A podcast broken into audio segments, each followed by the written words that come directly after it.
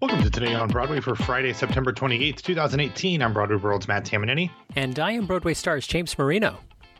James, have you ever felt that maybe the Senate would be a lot more useful in situations like today if they knew how to use Urban Dictionary? Because there's a couple things. There's a couple things that I feel like if they just did a little Googling, they could see that somebody might have been lying. Yeah, it was a tough day for democracy today.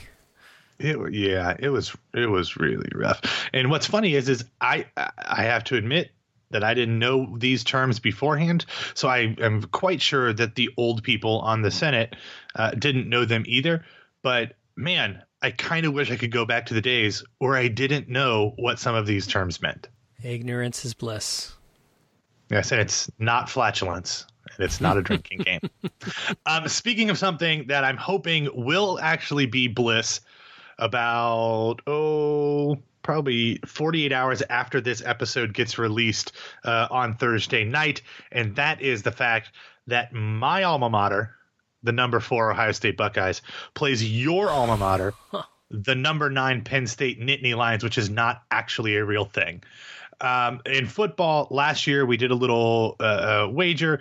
I got to play Ohio State music on the episode. We came back after the game because Ohio State won 39-38 after an epic comeback by one of the greatest quarterbacks in the history of the Big Ten Conference, JT Barrett.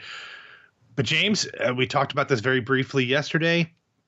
We don't have any kind of real terms this year. Do you have anything in mind? I'm going to be in town twice next month.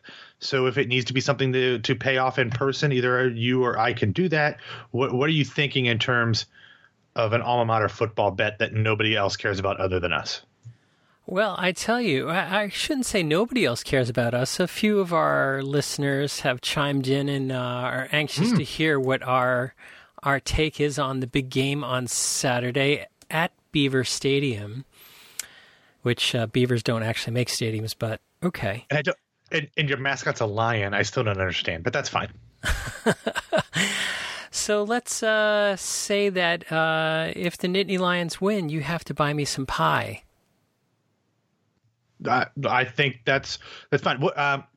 You'll have to suggest places because I don't really know where good pie is in New York, but I'm sure we can find something.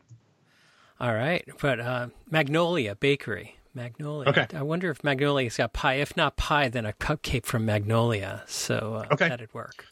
I was going to suggest something like Junior's for cheese because I know how much you love cheesecake. But pie is good for me. I'm not a huge cheesecake guy, though. So something from Magnolia, pie, cupcake. They might even have ice cream. Maybe I can, that Ohio State's going to lose, but I could kind of hit all the your favorite things. Exactly. With that. So exactly. All right. So we have a bet.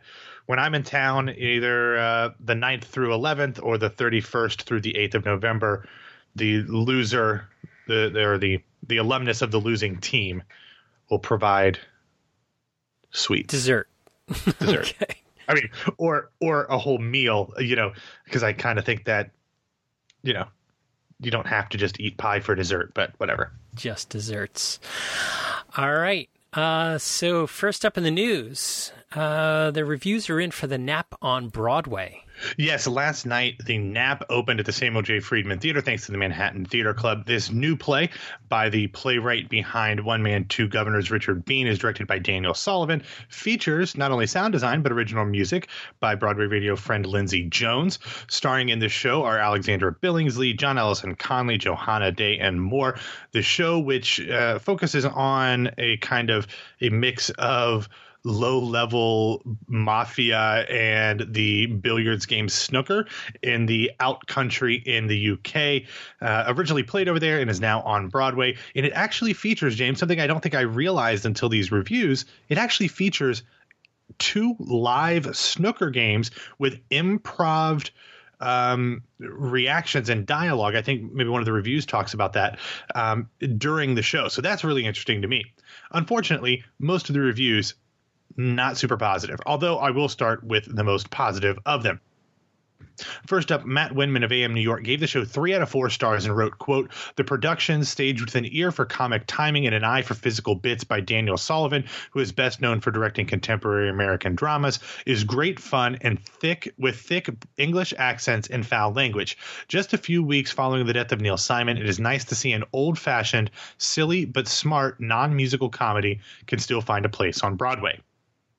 Unfortunately, Adam Feldman of Time Out New York was not as entertained or impressed, giving the show just 2 out of 5 stars and writing, quote, "A sprinkling of cute one-liners and 2 live snooker sequences in the second act with improvised commentary provide moments of relief from the forced plotting and the even more forced romance, which converge in an inane finale. Can the current mania for British imports please take a pause? Not every play is meant to travel." And finally, David Rooney from The Hollywood Reporter said, "Sorry, but American actors can't do regional English accents." Okay, maybe Meryl Streep and a handful of others, but too few of the people on stage in the nap, in which many of the best lines acquire their flavor from colorful Sheffield vernacular. Effortful delivery is just one issue with the wheezy direction of Daniel Sullivan, whose forte is definitely not this kind of snappy, suspenseful comedy in which timing is everything. Now, I will say, James, we have tried to wait. We are actually recording later than normal. We tried to wait to get as many reviews in as possible. They seem to be coming. Oh, Brantley just came out. Here we go. James, why don't you read me the big parts of that one? I can't read that shit. Okay. Let's see. Send it to you. You scan the first one. I'll read the first paragraph. When you're feeling burned out, fed up, and generally disgusted, like now maybe, topical for today, there's nothing more therapeutic than a tickling session at the theater. Relax. It involves no squirmy physical contact. I mean the sort of tickling administered by a team of master farceters? Farceters? Sure, that sounds like... here we go. I've got it up. Oh. A writer or a performer of farces, a joker or a comedian, who frisk you in the state of sustained laughter, as involuntary in context as the purr of a kitten at play. It's the noise being artfully coaxed from the audiences by British dramatist Richard Bean and a precision-tooled ensemble of great pretenders at the Samuel J. Friedman Theater. Sounds good. Sounds like Brantley liked it. He did. He gave it a New York Times Critics Pick, or made it one. So, again... a very divergent list of reviews for these plays, but very, very similar to what we saw from Bernhardt Hamlet earlier this week when Jesse Green made that show a New York Times Critics Pick, even though the majority of the other reviews did not like it so much. So there you have it. I mean, it seems like it's one of those shows that some people will like, some people won't. Not many people are buying tickets for it right now, but perhaps a New York Times Critics Pick recommendation we'll get some more people over to the Friedman. I'm going to see it on Sunday afternoon, I think. And so we'll talk about it on Monday and see if I agreed with which side of the fence. Okay, so next up, NBC is going to get Wicked next month. Wicked. Yeah, this is exciting, James. Earlier this week, the Wicked social media accounts teased something about their 15th anniversary. They had this XV logo where the X was green and the V was white, and then it morphed into that iconic animated image of Glinda and Elphaba. We didn't really know what that was about. Yesterday, we found out because as part of its 15th anniversary celebration, Wicked will broadcast a very special concert on Monday, October 29th on NBC. A very wicked Halloween : celebrating 15 years on Broadway will air on Monday at the 29th at 10 p.m. Eastern and Pacific time. Check your local listings. The concert will feature songs from the show as well as special guests, including... hopefully they can work out their differences. Original stars Kristen Chenoweth and Adina Menzel, who will not only perform, but they will serve as hosts. Man, that banter is going to be fun. Also performing will be the current company of the show, pop princess and Broadway alum Ariana Grande, a cappella group Pentatonix, and more to be announced in the coming weeks. Interestingly enough, James, the show will actually air or tape. I'm not sure if it's going to be live or not, but it will come from the Marquis Theater, not the Gershwin, which is interesting.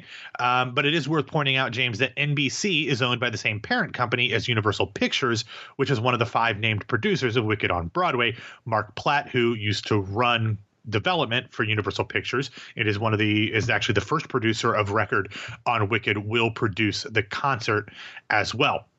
Now, James, because Ariana Grande is the reigning biggest name in pop music, the fact that she's a part of this has drawn a lot of people to speculate that perhaps they could use this festivities as a way to announce members of the cast of this apparently upcoming movie.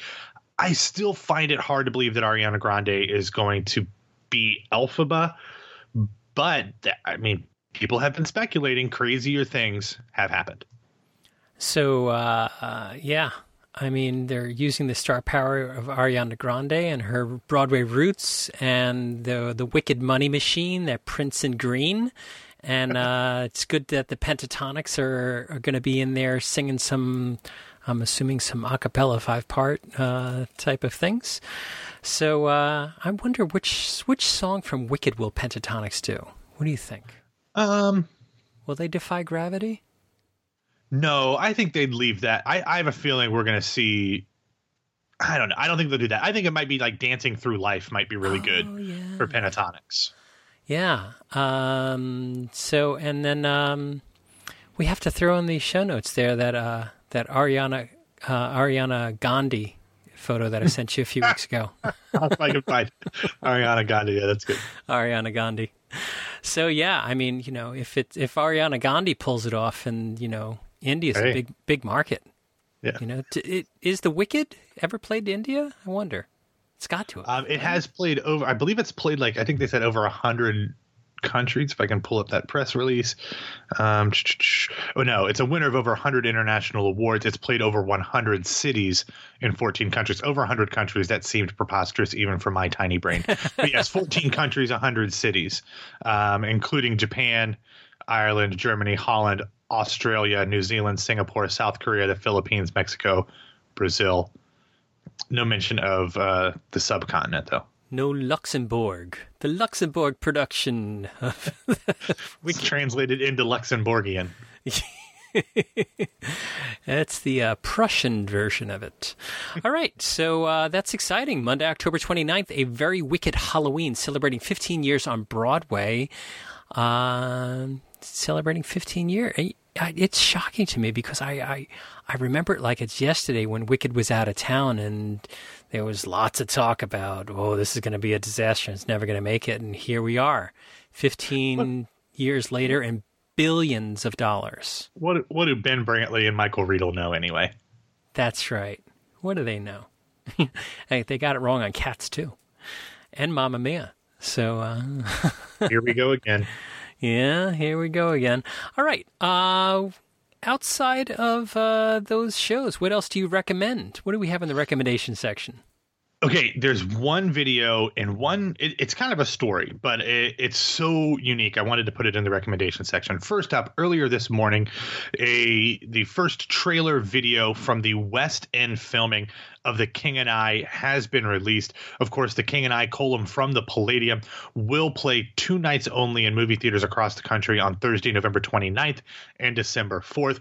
Of course, starring – Kelly O'Hara, Ken Watanabe, and Ruthie Ann Miles. This trailer teaser thing is wonderful and glorious. I didn't see it on Broadway, but it just looks so rich and amazing. It was so wonderful. I mean, really emotional to see Ruthie Ann in there. And, you know, I think because Kelly is such – you know, a presence in our community. Like, I think if you go a while without listening to her sing, you forget like, oh, she's like otherworldly good. And I got that impression again watching this trailer. So we'll have a link in the show notes. But the thing that's really interesting to me, and I've been saving this for a couple of days till we had time to talk about it, James. But earlier this week, the Stage Directors and Choreographers Foundation issued a call for applications from member choreographers for original choreographic pieces. They are all to be inspired by a letter from SDC founding member, the legendary Agnes DeMille, that was recently discovered in the SDC archives about 3 years ago when they were moving offices. So here's the setup. In December 1963, DeMille sent a letter to the union for safekeeping, explaining that it contained the outline for a new theatrical work. It was actually, she had them separated in two envelopes. Her letter, which doesn't contain the outline, that's in another envelope, it reads, quote, "Under separate cover, I am mailing you a manuscript in a sealed envelope. Please file it unopened with a date carefully noted.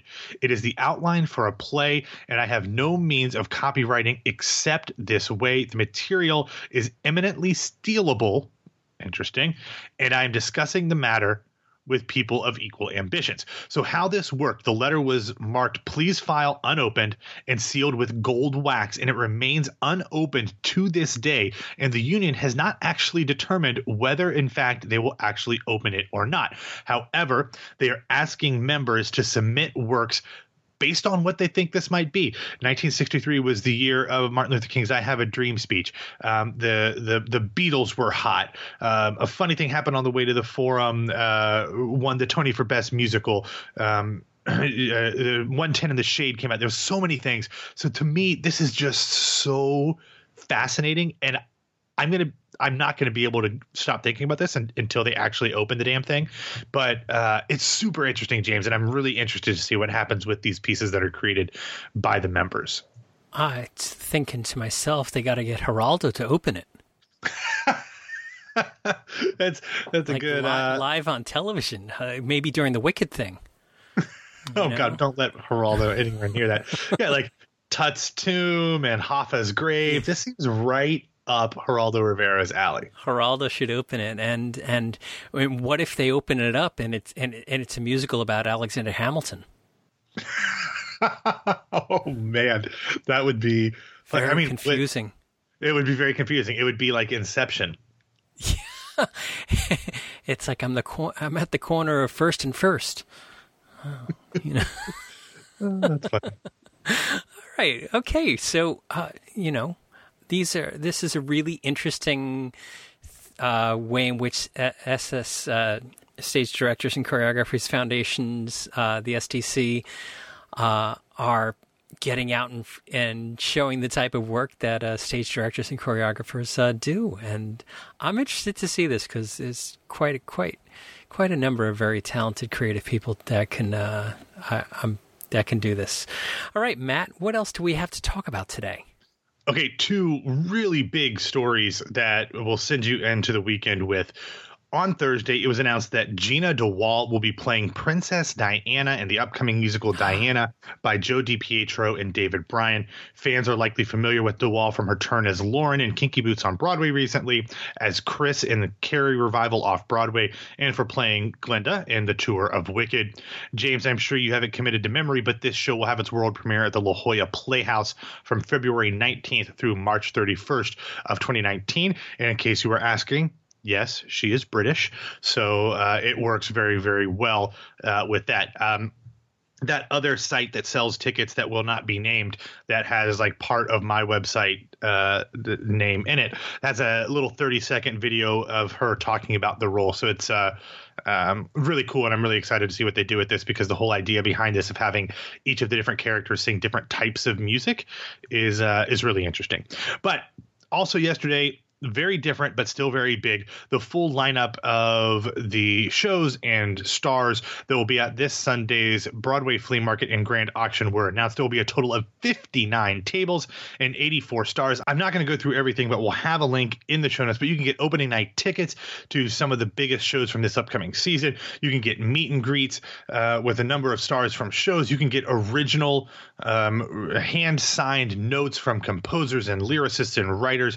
You can get signed playbills from some of the biggest stars. It's a fantastic event. If you are in the area, we will have the link with the maps. You can go, you can figure out who you want to be in there. Everybody from John Cariani to Telly Leung and Patty Murin, B.B. Newworth, Isaac Powell, so many other people. A really great event. And hopefully, James, I know there will be a lot of people from This Week on Broadway that'll be there on Sunday. So hopefully, if you see Peter, Michael, or James or anybody else, say hi. Yeah, and Sunday, 70 degrees and sunny, so 0% chance of rain. So it's looking to be shaping up to be a wonderful flea market. So get down there if you're in the New York area. Check it out. Excellent. All right, Matt, why don't you get us out of here? All right, thanks for listening to Today on Broadway. Follow us on Facebook and Twitter at Broadway Radio. You can find me on Twitter and Instagram at BWWMatt. And my name is James Marino from BroadwayRadio.com and BroadwayStars.com. Thanks for wrapping up the week with us. On Saturday, Jan Simpson joins us back with her interview with Char White on her Stagecraft podcast. And on Sundays, This Week on Broadway with Michael Portantier and Peter Felicia. And Monday, Matt and I will be back in your ears. So we'll talk to you then.